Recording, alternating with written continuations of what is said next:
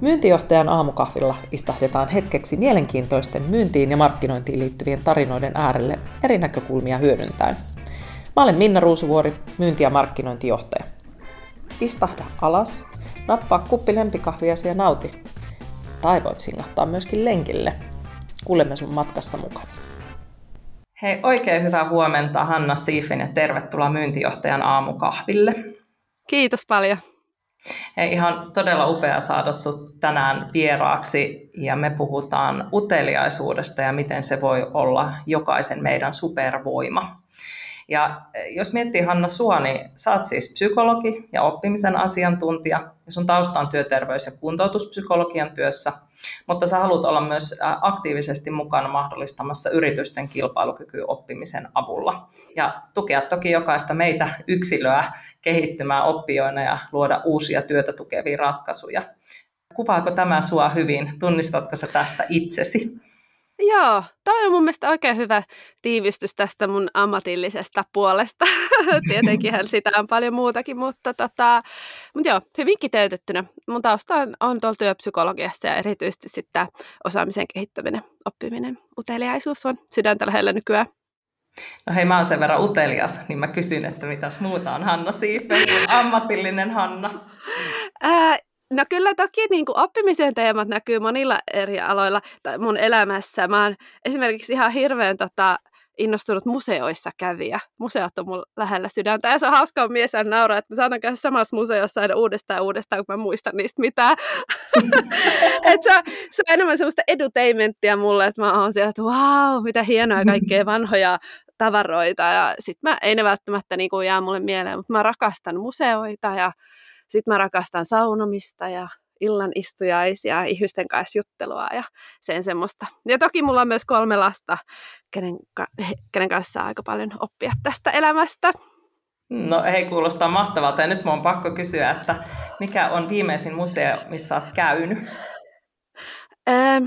Hyvä kysymys. Mä harmitti just tuossa talvilomalla, kun mä oltiin Kuopiossa ja siellä ei uusi luonnontieteellinen museo ollut vielä auennut, vaikka mä luulin.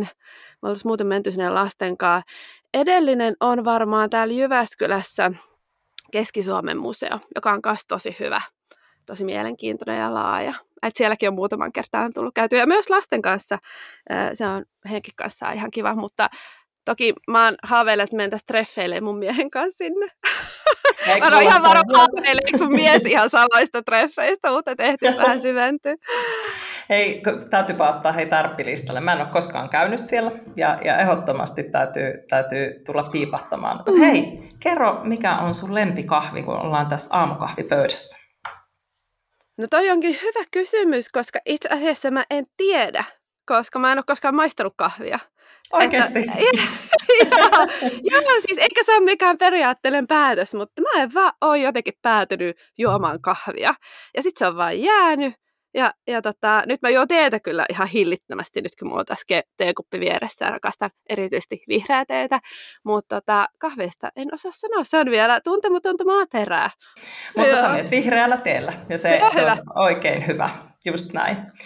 No mutta hei, tänään me puhutaan uteliaisuudesta, joka on ihan mieletön supervoima ja meidän pitäisi jokaisen hyödyntää sitä huomattavan paljon enemmän. Ja sä oot Hanna kirjoittanut aiheesta viime vuonna kirjan, Uteliaisuuden taito, jossa sä puhut siitä, kuinka se oppiminen on itse asiassa paljon tärkeämpää kuin tietäminen.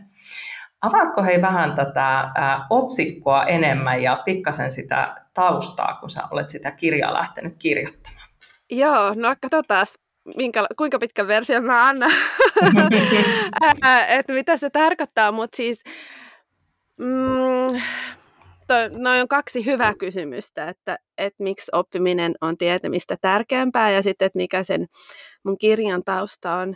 Jos mä lähden siitä tavallaan niin kuin sit perusajatuksesta, minkälaisiksi se niin kuin kiteytyy, niin psykologina ja niin kuin oppimisen asiantuntijana huomannut, että me usein aika paljon laitetaan sellaista niin kuin painoarvoa osaamiselle ja tietämiselle mm. ja sille nykyiselle niin kuin toimintavalle ja sille, että mitä me ollaan jotenkin opittu ymmärtämään meidän työstä tai maailmasta ylipäätään tai toisista ihmisistä tai itsestä.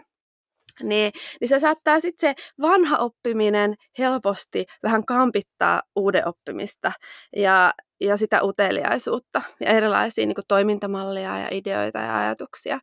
Ja se tasapaino sen niin kuin, nykyisen osaamisen ja tietämisen ja uuden oppimisen välillä, se uteliaisuuden välillä, niin on niin tosi mielenkiintoinen suhde, mikä mm. näkyy työelämässä tosi vahvasti, näkyy ihmissuhteissa, itsetuntemuksessa, tosi monessa eri asiassa. Niin, niin se niin kirjan perusidea on, on niin tutkia tätä ja sitten siihen tietenkin liittyy paljon tämmöisiä niin psykologisia tekijöitä, että kun meidän mieli on vielä laiska ja turvallisuushakunen ja muuta, niin joka sitten vetää sinne tavallaan tuttuun ja turvalliseen. Mutta toisaalta taas meissä on semmoinen uteliaisuus, oppimisen ilo, tutkimusmatkailuhalu, niin se vetää sinne niin kuin, ää, uuden oppimisen pariin. Ja kun mä kirjoitin tätä kirjaa, niin mä olin tavallaan sellaisessa hetkessä myös itse, että, mm. mietin, että, että mitäs uutta voisi niinku kokeilla. Ja että et mulla on se tietty tietenkin psykologiosaaminen ja, ja tavat hyödyntää sitä, mutta että mitä sitä voisikaan keksiä. Ja, ja, ja tota, sitten kirja tuntui semmoiselta sopivan älyttömältä projektilta. Et toki se oli niinku aika isokin hyppäys, että arjessa ne on yleensä ne uteliaisuuden hetket aika paljon pienempiä, niinku semmoisia mini-hetkiä, mutta toi kirja oli, oli mulle sellainen mielenkiintoinen uusi projekti, että en tiennyt yhtään, että miten se tulee menee ja, ja tota, mitä siitä tulee, tuleeko siitä aivan sysisurkea ja, ja menetäänkö mä kasvoni ammatillisesti, mutta, tota, mutta se niin kutkutteli mua oppimishaasteena. Ja nyt jälkeenpäin toki voi olla iloinen, että tota, kyllä kannatti, että, että se oli huikea oppimismatka ja toki on vienyt mut nyt uusiin, uusiin paikkoihin ja hetkiin, kun uskalti lähteä siihen uteliaisuuteen se kuulostaa ihan mahtavalta ja itsekin kun on tuohon kirjankirjoitusprosessiin lähtenyt niin- ja muistan sen tunteen siitä, kun joskus häivähti mielessä, että kirjoittaisiko kirjan ja mitähän se voisi olla ja onko musta siihen. Ja kun sä siinä kirjassa kuvasit sitä sun, sun niin uteliaisuuden prosessia, niin mä niin tunnistin itseni siitä, että että et no mitä se tarkoittaa. Ja just tämä, että onko minusta siihen, että voinko minä kirjoittaa kirjan, että sehän on sellaisten kirjailijoiden touhua. Ja sitten toisaalta, kun jokainen meistä voi tehdä, kun on tarpeeksi utelias ja uskaltava, ja ehkä just mitä sä mainitsit siitä ää, omasta mielestä, että ei anna sen tulla esteeksi, koska mehän ollaan itse isoin este omalle tekemisellemme pahimmillaan. Joo, niinpä. Joo, itse asiassa se on aika tyypillinen oppimisen este just se niin kuin käsitys siitä, että mitä kaikkea mä voin oppia ja mitä, missä kehittyy, niin se voi olla, että ne on vähän lukkiutunut ne ajatukset ää, niin kuin jotenkin vanhoille urille. Et, et se oli mulle kyllä hirveän niin kuin, ihana kokemus myös tuo kirjan kirjoittaminen sen jälkeen, kun toi, että ei vitsi, että, että mä sain kirjoittua kirjan. Toki siitä ei niin kuin, tule täydellinen, mutta aivan riittävän hyvä, että se kannatti tehdä. Että mitäs hmm. kaikkea sitä tässä voisikaan niin kuin, oppia, mitä ei ehkä ole tullut aiemmin mieleen, että nämä voisi olla niin kuin, mulle sopivia oppimisen suuntia. Ni, niin kyllä sitä kannattaa vähän niin kuin, rajoja kokeilla edes, edes niin kuin, pienessä mittakaavassa. Eh, ihan ehdottomasti. Hei, mä vielä sen verran tartun, kun sä sanoit tuossa siitä, siitä että, että se aikaisemmin opittu voi olla myös niin kuin uuden oppimisen este. Ja mä oon tässä viime aikoina tosi paljon itse ollut tämmöisen niin kuin poisoppimisen teeman ympärillä, kun johdan muutosta omassa, omassa työssä. Ja, ja sehän yleensä tarkoittaa sitä, että sun pitää tietyllä tavalla siirtää sivuun sellaisia asioita, mihin sä oot aina ehkä uskonut tai sä olet oppinut mm. toimimaan tietyllä tavalla.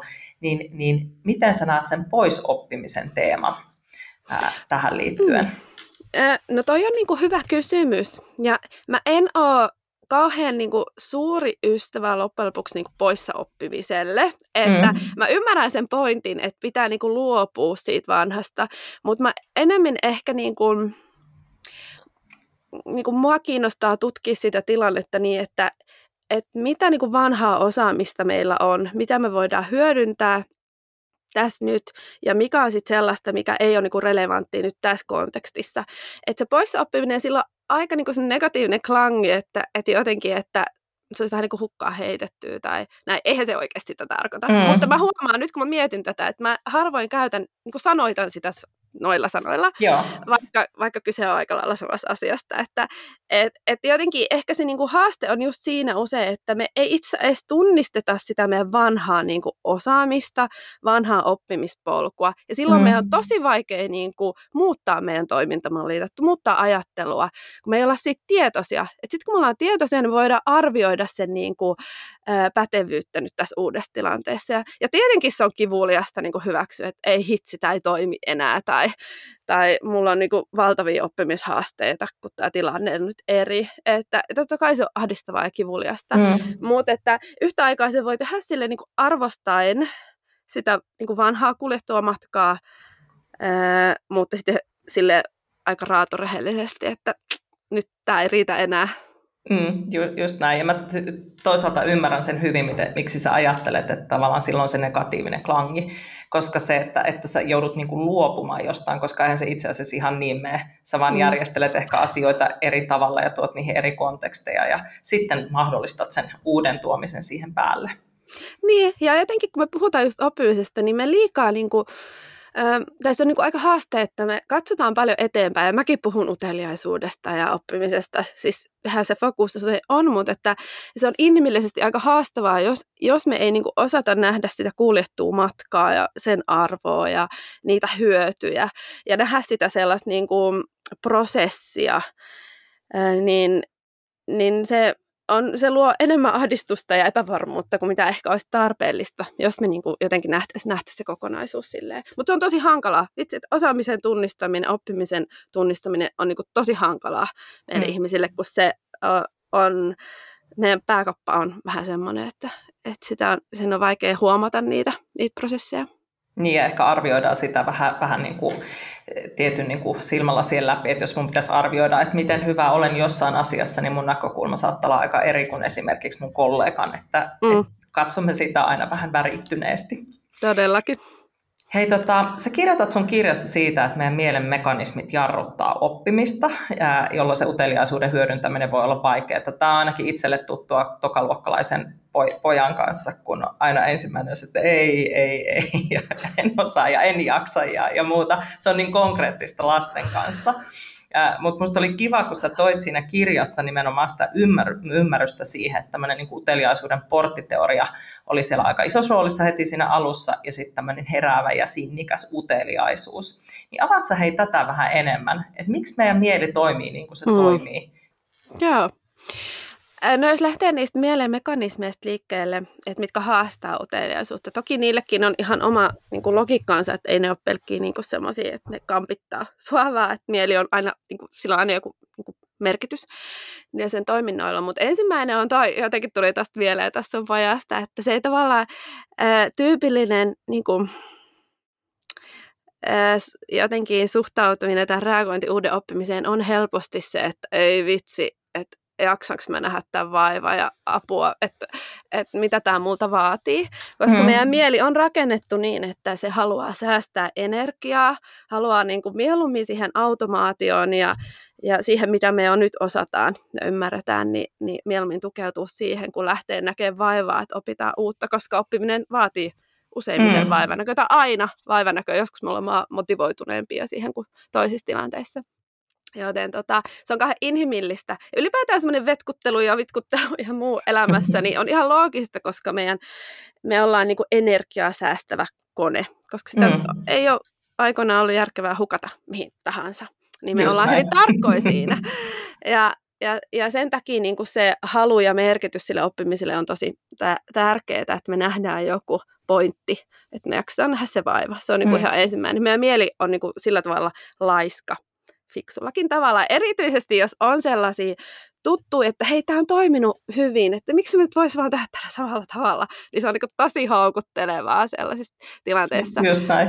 kun on jo. Ja lapsethan on silleen, niin ihan pienet lapset, mulla on semmoisia alle kouluikäisiä, niin niillä ei ole vielä sitä vanhaa kaviouraa ja sitä niin kuin ymmärrystä maailmasta ja jotenkin semmoista turvallisuuden tunnetta samalla tavalla muodostunut, niin niillä se ää, niin tiedonjano ja oppimisen haluaa niin kyltymätön, koska ne vielä hakee sitä sellaista niin kuin, että et jotenkin maailma on jäsentynyt. Mutta me aikuiset mm. ollaan jo siinä aika pitkällä, niin meidän, meidän ongelma on enemmän se, että me mennään sinne vanhaan kaviouraan.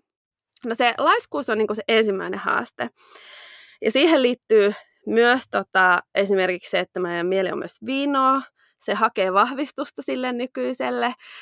Me hakeudutaan sellaiseen seuraan, joka on samanmielistä, että, että jos Maikki on sitä mieltä, että kyllä enemmän kannattaisi tehdä nämä projektit samalla tavalla kuin aina ennenkin, niin Maikki hakeutuu sitten Pertin seuraan, joka on samaa mieltä, että no niin, minunkin mielestä kyllä ja, ja sitten vielä lukee, tai me päädytään lukemaan sellaisia tutkimuksia, niin poimitaan ne ärsykkeet ää, ympäristöstä, mitkä tukee sitä meidän vanhaa ajattelua, koska se tuo turvallisuuden tunnetta ja vahvistaa sitä niin kuin meidän ää, toimintatapaa.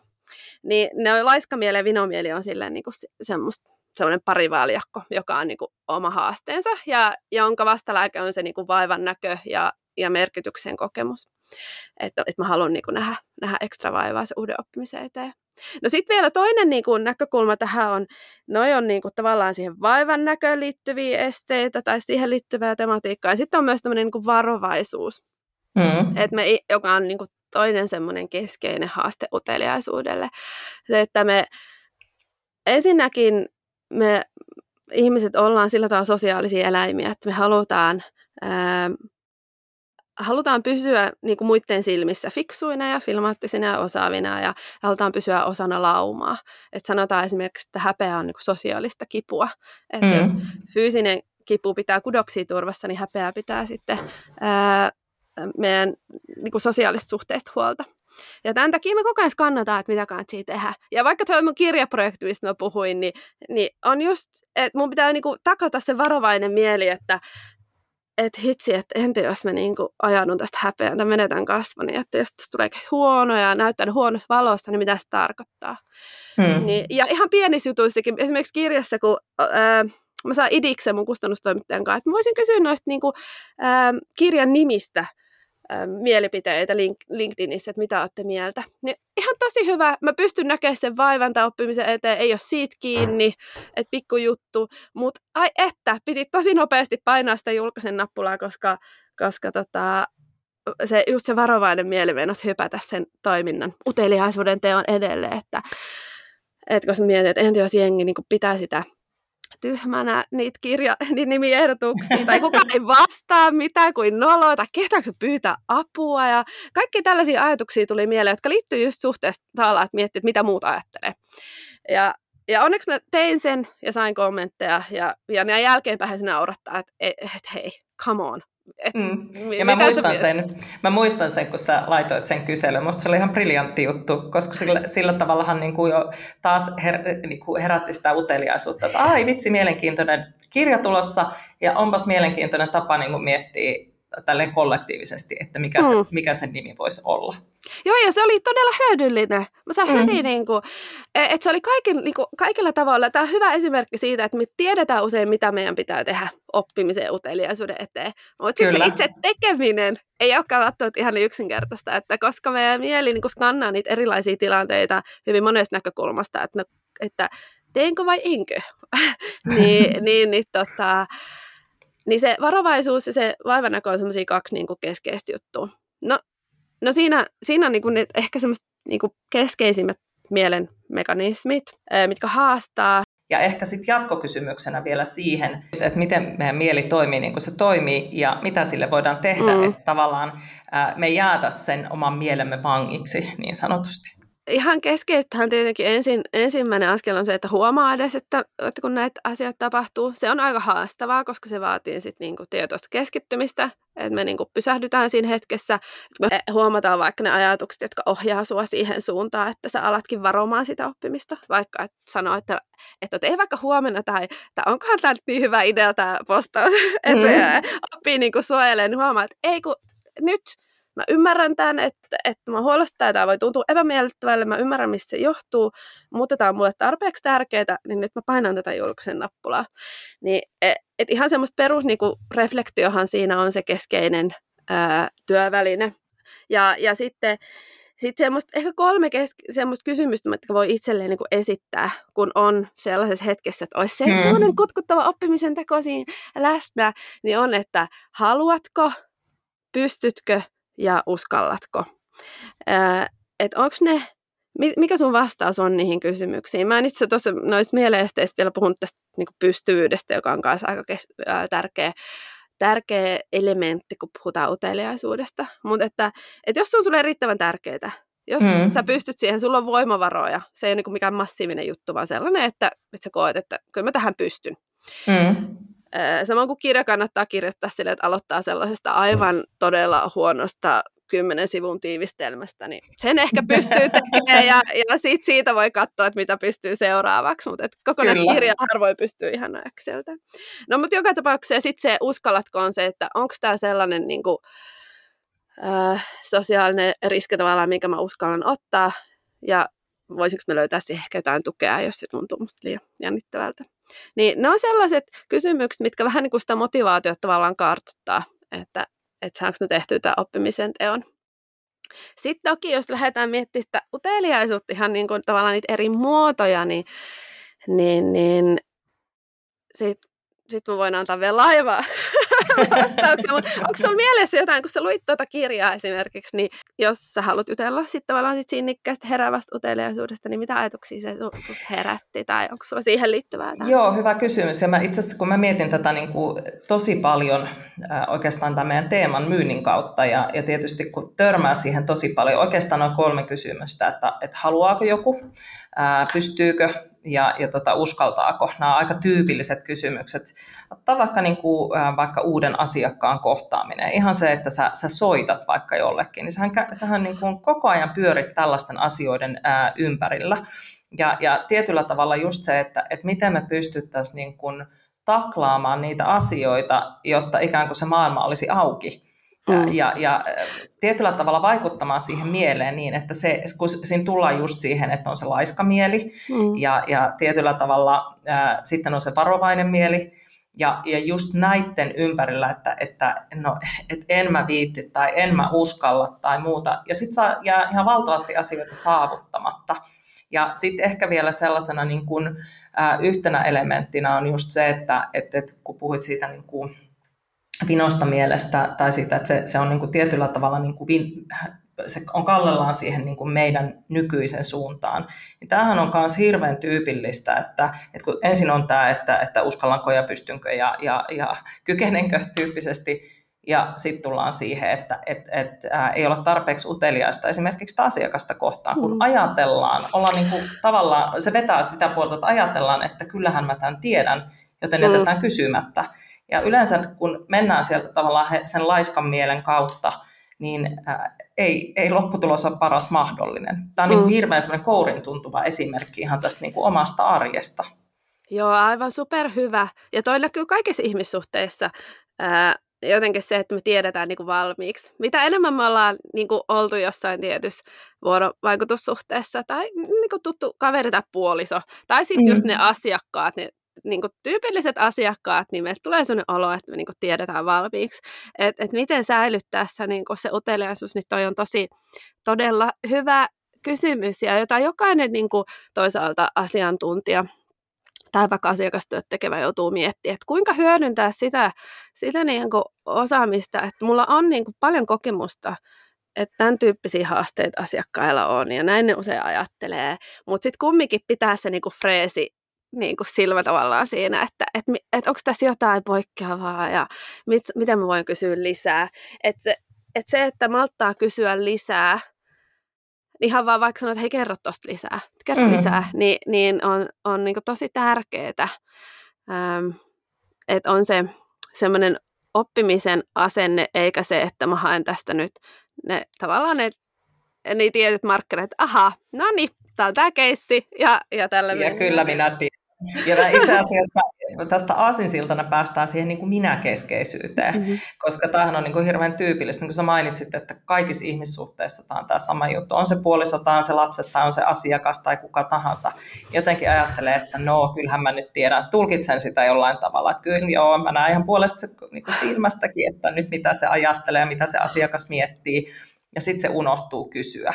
Ja mä itse asiassa muistan, kun vuosia sitten luin tuon Dale Carnegien klassikkoteoksen How to Win Friends and Influence People, ja sillä oli ihan valtava vaikutus muhun ja siihen tapaan millä mä ylipäätään esimerkiksi asiakastyötä tein, koska siinähän oli nimenomaan kyse siitä uteliaisuudesta, ympäristöä ja ihmisiä, siitä, että sä et oleta mitään ja sä et ole se, joka puhuu koko ajan, vaan enemmänkin kääntää sen toisinpäin, että sä kyselet ja sä kyselet vielä lisää. Ja just sitä, että miksi ja mitä ja miten ja, ja näin. Ja se oli niin kuin, tosi hauska se kirja siinä mielessä, että, että siinähän, kun oli niitä esimerkkejä, että paljon kyselevät ihmiset sai valtava hienoja ihmissuhteita ilman, että se vastapuoli oli, ää, itse asiassa tiesi siitä kysyjästä mitään, mutta se vastapuoli koki, että se kysyjä on valtavan läheinen mm. koska, koska se oli niin kuin todella mennyt niin kuin syvälle siihen. Niin, ja tässä tullaan just siihen minäkeskeisyyteen ja muuhun, mistä säkin puhut siinä kirjassa. Mm. Miten sä tavallaan mm. tämän minäkeskeisyyden konseptin näet mm. tässä? Mm. Joo, joo, kyllä tämä ehdottomasti sitä liittyy siihen minäkeskeisyyteen.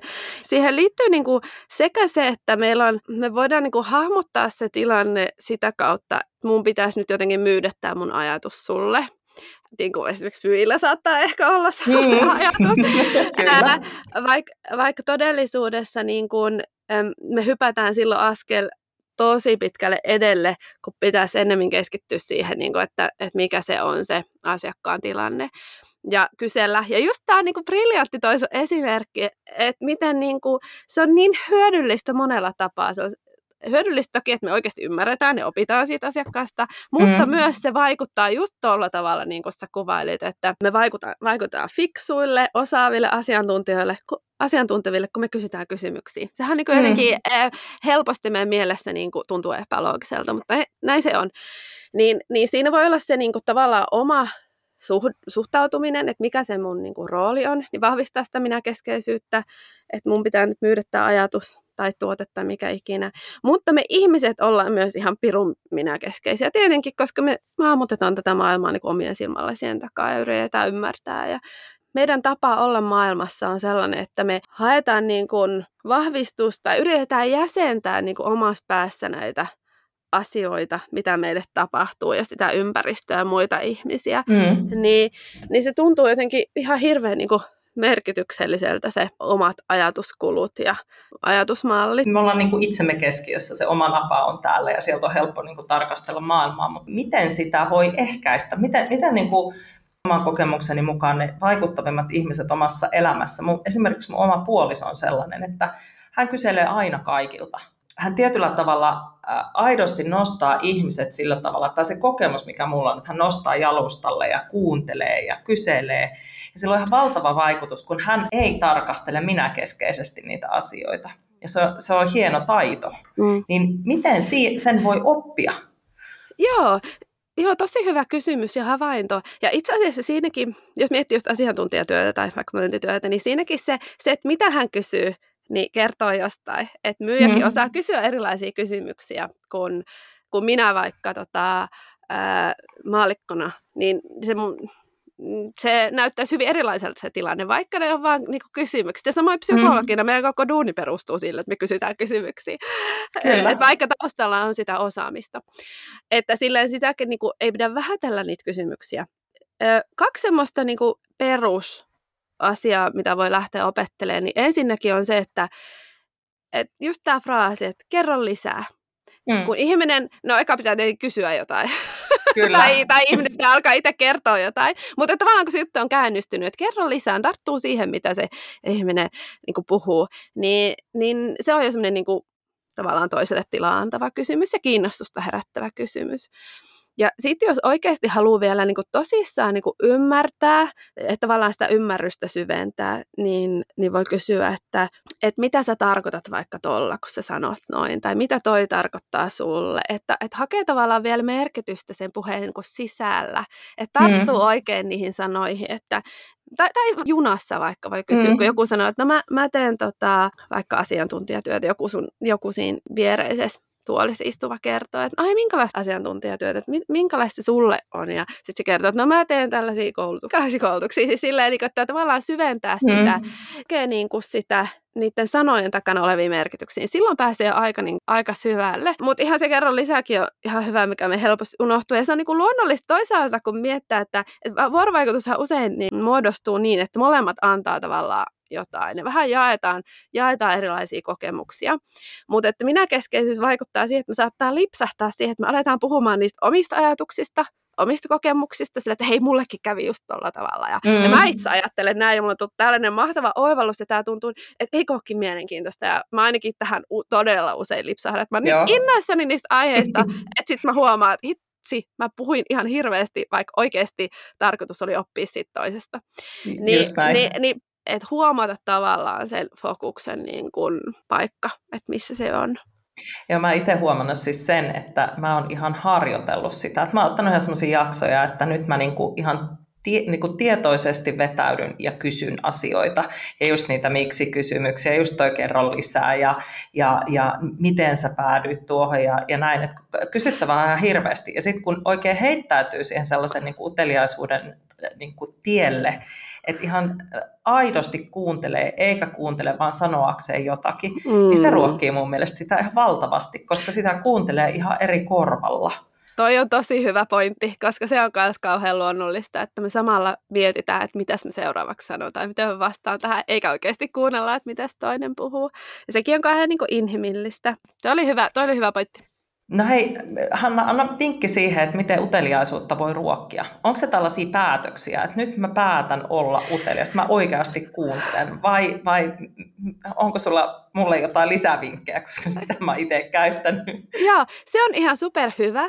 Ja ylipäätään siitäkin voi lähteä että huomaa, että miten se uteliaisuus näkyy omassa elämässä. Että meistä jokainen ihminen on luontaisesti utelias, mutta että on tiettyjä uteliaisuuden kohteita, missä se niin kuin, on tavallaan se kanava syttynyt ja sä oot päässyt niin kuin, siihen sisään. Niin että huomata niitä, että jokainen on utelias. Ja sitten tällaisissa tilanteissa just muistaa, että kun se uteliaisuus ei ole oikein läsnä, että sun pitäisi nyt niin kuin, kiinnostua ihmisestä, joka sua ei kiinnosta.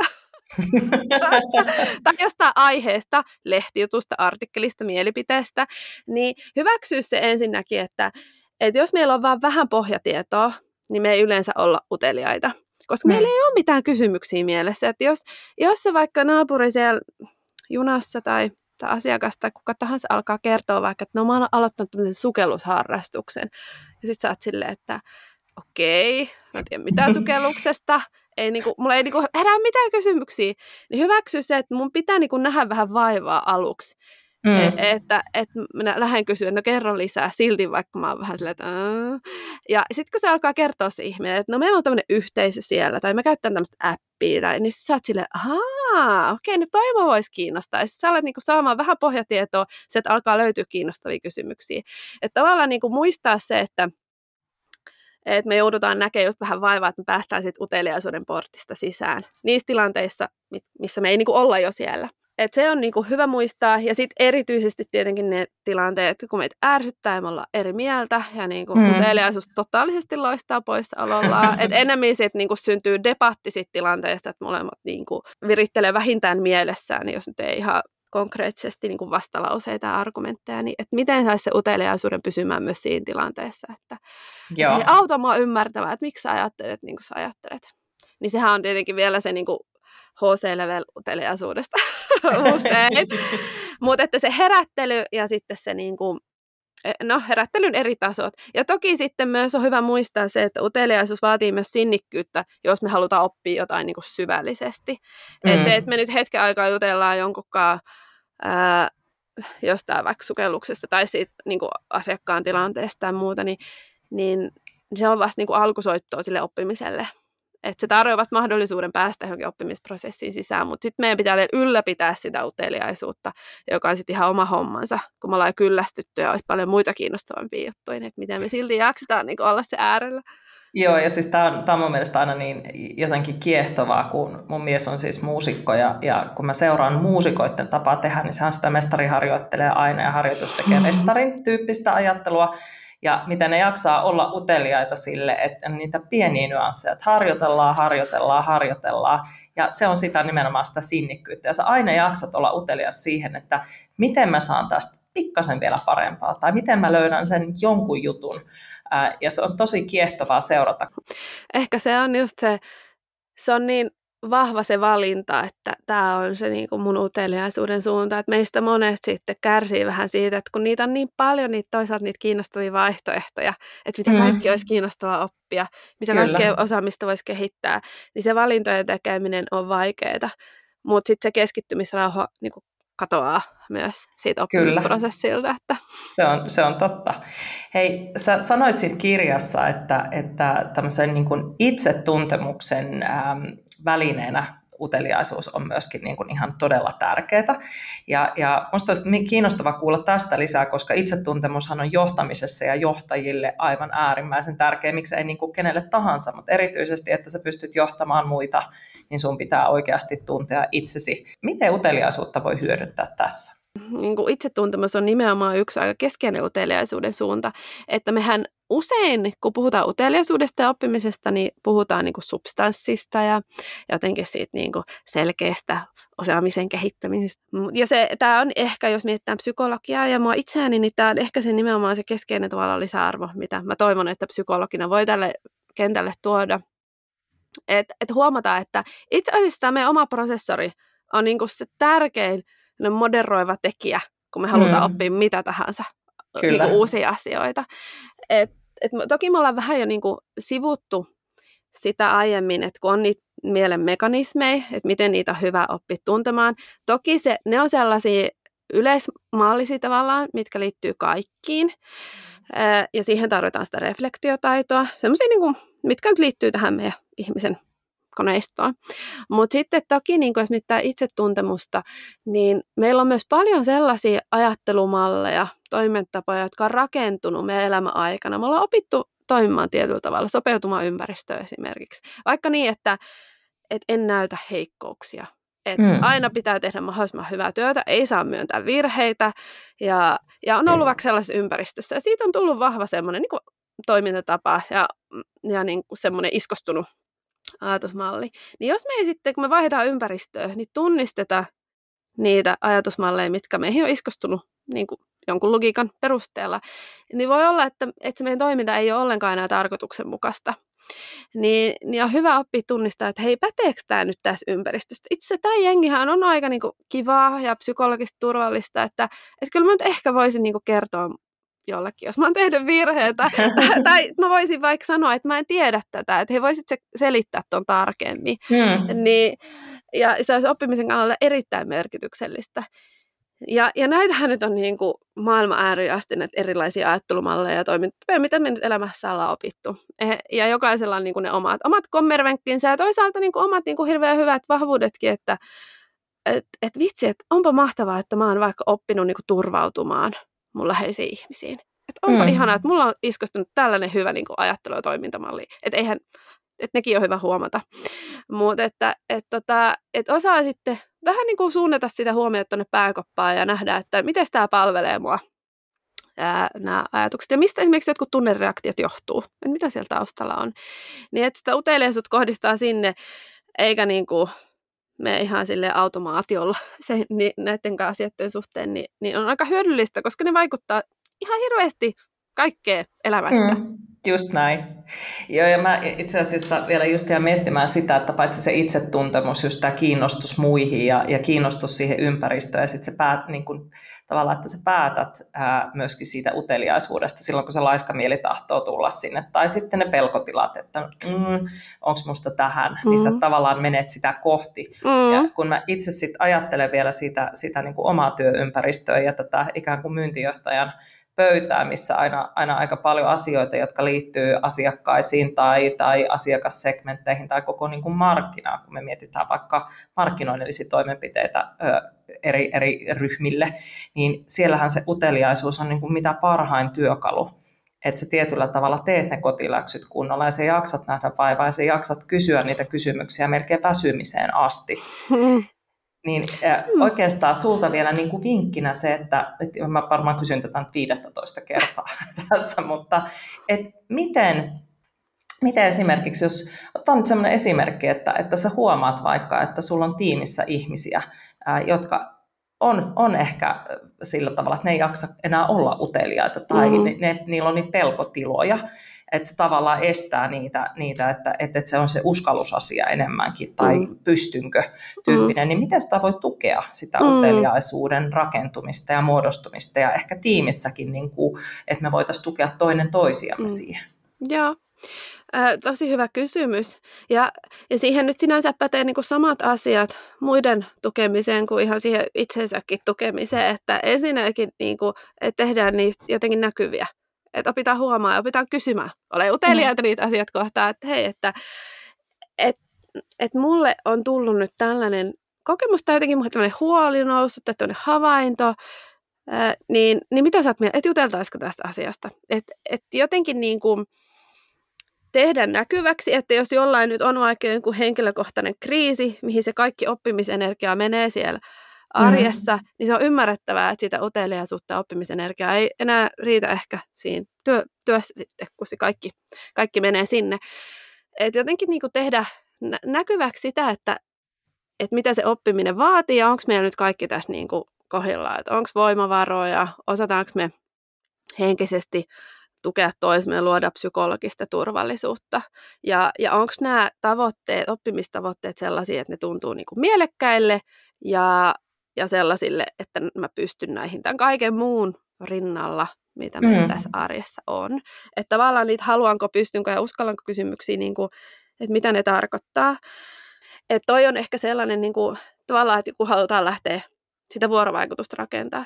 Tietenkin mm. jos mietitään ihan niin kuin sitten sitä arjen rake, että jos mietitään sitä ihan niin kuin arjen rakentamista, niin siellä on just se psykologinen turvallisuus yksi tärkeä tekijä. Ja sitten ihan esimerkiksi niin kuin, tavallaan ni, niihin käytäntöihinkin liittyvä ää, pointti, että et onko meillä aikaa sille oppimiselle, Mm. Et, ja onko meillä käytänteitä vaikka reflektoida, että vaikka me haluttaisiin ihmiset oppia uteliaita, niin jos meillä ei ole siihen käytänteitä, meillä ei ole reflektiokäytänteitä, meillä ei ole kokeiluihin niin kuin minkäänlaista jotenkin öö, helpotusta, että ihmisen on helppo tarttua, että hei muutkin tekee tällaisia kokeiluja, tai se meidän malli, no mäkin lähden tekemään uteliaasti. Tai niin että just. tällaisia reflektiokäytänteitä. Että siinä on myös se, niin kuin se käytäntönäkökulma, joka auttaa sit meidän tarttumaan niihin niin kuin toimii. Et, no, jos mä vielä yritän kiteyttää, niin on tavallaan kaksi puolta. Sekä se, että mitä se oppiminen tarkoittaa käytännön tasolla meidän tiimissä vaikka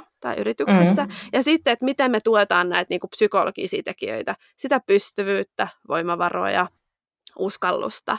Et, et niitä niin kuin kahta suuntaa mä lähtisin vähän tutkimaan. Ja vaikka yhdessä juttelee, tekee vaikka flapille, että no mitä rakenteita, mitä psykologisia, siis lähtee tutkimaan yhdessä. Mm. Niin, uteliaasti. niin, niin. Joo, ja, ja siis tosi hyviä vinkkejä. Mä luulen, että moni saa tästä siihen omaan arkeen, koska juuri se niin kuin oman uteliaisuuden vahvistaminen ja, ja se kaikkihan lähtee toki siitä, mutta että juuri se, että, että varmistaa sen, että se sillä omalla tiimillä ja, ja omilla ihmisillä on ne kaikki välineet siihen ja mm. huomioi myös. Minusta oli hyvin sanottu, että monesti me ajatellaan valitettavasti, että ihmiset on vähän niin kuin koneita, että nyt kun tässä pitää oppia, niin kyllähän ne nyt oppii, mutta sitten kun siellä on taustalla se, se niin kuin muu elämä, ja siellä voi olla just niitä kriisejä, niin kun sanoit, että me ollaan aika energiatehokkaita, että me mm. säästetään se energia siihen, mikä on välttämätöntä. Mm. Ja silloin kun siellä on se energiasyöppö, niin se on aika vaikeaa sitten mm. vaatia, eikä Joo. se ole oikein inhimillistäkään enää. Ei, eikä se ole siis edes mahdollista, että me aivot kyllä osaa mennä sellaiseen moodiin, että tota, ne säästää se energia oikeisiin paikkoihin, ja eikä niistä nyt irtoa ihan, ihan kaikkea, että, että rajaa no, se on just näin. se on juurikin näin, mutta siis kaikille kuuntelijoille, jotka, jotka tota, ei ole sun kirjaa lukenut, niin suosittelen lämpimästi. Parikin kertaa kuuntelin, koska siinä tulee niin paljon niitä hyviä elementtejä, välineitä, ja jälleen kerran sun kanssa keskustellessa tuli paljon lisää semmoista niin kuin konkretisointia ää, siihen, siihen luettuun onneksi olkoon todella hyvästä teoksesta. Ihanaa, kiitos. Kiva kuulla. Hei, tota, viimeisenä kysymyksenä, kun ö, mä, tietyllä tavalla mä haluan tuoda tämmöistä inhimillisyyden teemaa koko ajan tähän johtamiseen ja myyntityöhön myöskin, niin mä oon ollut hirmu kiinnostunut ihmisten erilaisista motoista, jotka ohjaa niitä elämässään. Ni, niin tota, mikä on sun motto tai elämän ohje, jota sä kuljetat matkassa mukana? Mikä on sen tarina? Toi on iso kysymys. ja hyvä kysymys. tota, ihan hyvä itsereflektoinnin paikka, että mikä se onkaan. Kyllä mä niinku huomaan, että sellainen tietynlainen johtotähti mun elämässä on usein ollut. Tietenkin olisi kiinnostavaa kuulla, miten mun lähestymistä esimerkiksi tämän näkee, mutta mä itse ajattelen, että sellainen, niin kuin, että jotenkin, että ajattele ihmisistä hyvää. Mm. Et, et, et se on niin kuin se peruslähtökohta, että ajatellaan ihmistä hyvää. Toki mä olen onnekas, että, että mä oon ollut sellaisissa ympäristöissä, mistä mä oon saanut niin tukea tälle ajattelulle. Että se ei ole semmoinen motto, minkä voi nyt niin kuin ihan tuulesta temmata, vaan että, että jotenkin musta tuntuu, että kannattaa ajatella ihmiset hyvää.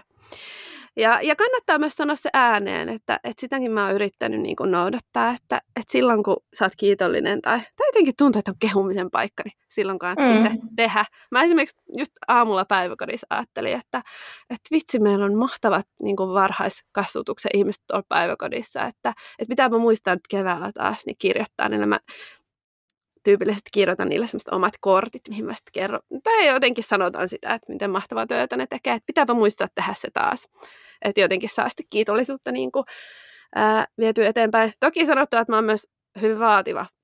Mm. ei tarkoita sitä, mutta onnekkaasti nyt tota, ää, no, hyvä sakki siellä. Niin ehkä se jotenkin, että ajattelee ihmisistä hyvää. Esimerkiksi just musta on ollut ihana jutella sun kanssa. Mulla on semmoinen fiilis. Voi kiitos. Että jotenkin, niin kuin, olipas Minna mukava tyyppi, olipas mukava jutella. Niin, niin se tota, jotenkin mä, mä luulen, että, että se on monella tapaa tuonut mun elämään iloa ja hyviä asioita.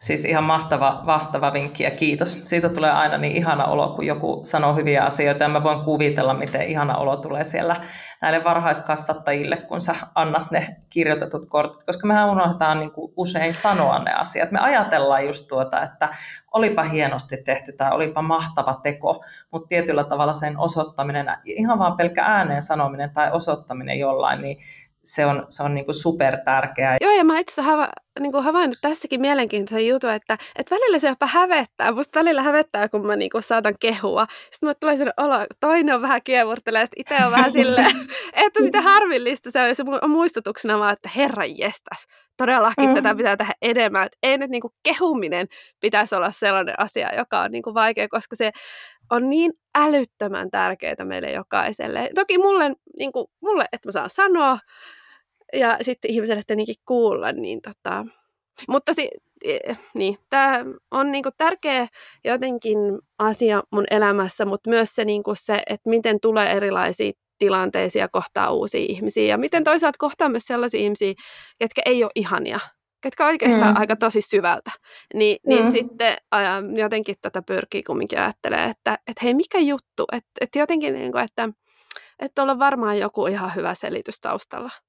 Mm, ihan e, totta. Et, okei, okay, vaikka niin kuin, toi, toimii tolleen typerästi, eikä mun tarvitse sitä niin kuin hyväksyä, mutta että kyllä mä voin yrittää ymmärtää. Se suhde niin kuin ihmisiin on sellainen utelias. Ehkä se siihen mm. liittyy mm. sitten Kyllä. No mutta hei, ihan, ihan loistava keskustelu. Todella lämmin kiitos Hanna ja, ja tosiaan nyt kaikille kuuntelijoille tänään sunnuntaina niin, niin lähdette uteliaasti tuonne ulos aurinkoon ja, ja tota, ajattelette ihmisistä hyvää. Eikö tässä, tähän on hyvä lopettaa? Joo, kyllä vaan. Kiitos paljon ja ihanaa päivää sulle. Kiitos samoin Minna. Kiitos kun kuuntelit. Ilo oli mun puolella. Palautetta saa heittää myyntijohtajan aamukahvilla et gmail.com. Kuulemisiin! Thank you.